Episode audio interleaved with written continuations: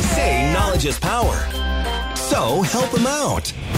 It's Crockett's Need to Know on Froggy 101. Today's need to know. I want to know do you have an irrational fear? Something you're just scared of and is not really explainable. Like, I ha- I'm afraid. True story, I'm afraid of horses. Don't like horses. Terrified of them. I won't get near a horse. I don't like getting near horses. I can look at a horse from a distance, but if you have a horse, I'm not coming over. I'm not petting it. You can tell me how nice it is. I don't like horses, and I'm scared of dogs. I'm afraid of dogs. If I get to know a dog a little bit, I'll become a little easier. But first, first base dog meets, I'm not touching your dog.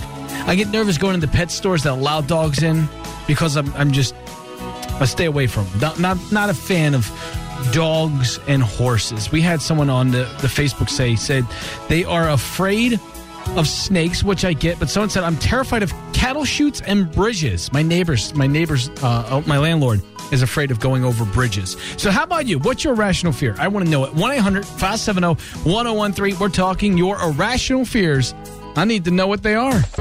He's got a lot of questions, Have you ever questioned the nature of your reality? and only you can answer them. It's Crockett's Need to Know on Froggy 101. All right, today I asked the question, what's your irrational fear? I'm afraid of horses and dogs. And I got Fran on the line. Fran, what are you scared of? You know those, they're sort of what, like windsock things, but they're built like people. They have an arm Oh, and a head, arms, sometimes legs, and they kind of like the wind blows them in all different scary positions. They're all over the, they just, oh my gosh, they creep me out. I think you're the first person that's afraid of the wind people. I think, is that what they're called, wind people? Yes, definitely afraid of wind people. Oh my gosh. You've got to be kidding me. You're afraid to drive by any place with a wind person? I will take a different street. If I know there's a business that has those wind people outside blowing around, all freaky like, I will take a different road. That's too funny, Fred. He's got a lot of questions, Have you ever questioned the nature of your reality? and only you can answer them. It's Crockett's Need to Know on Froggy 101. All right, today's topic irrational fears. What are you scared of? And Stephanie on the line. Stephanie, what exactly are you afraid of? I hate bagpipers. what?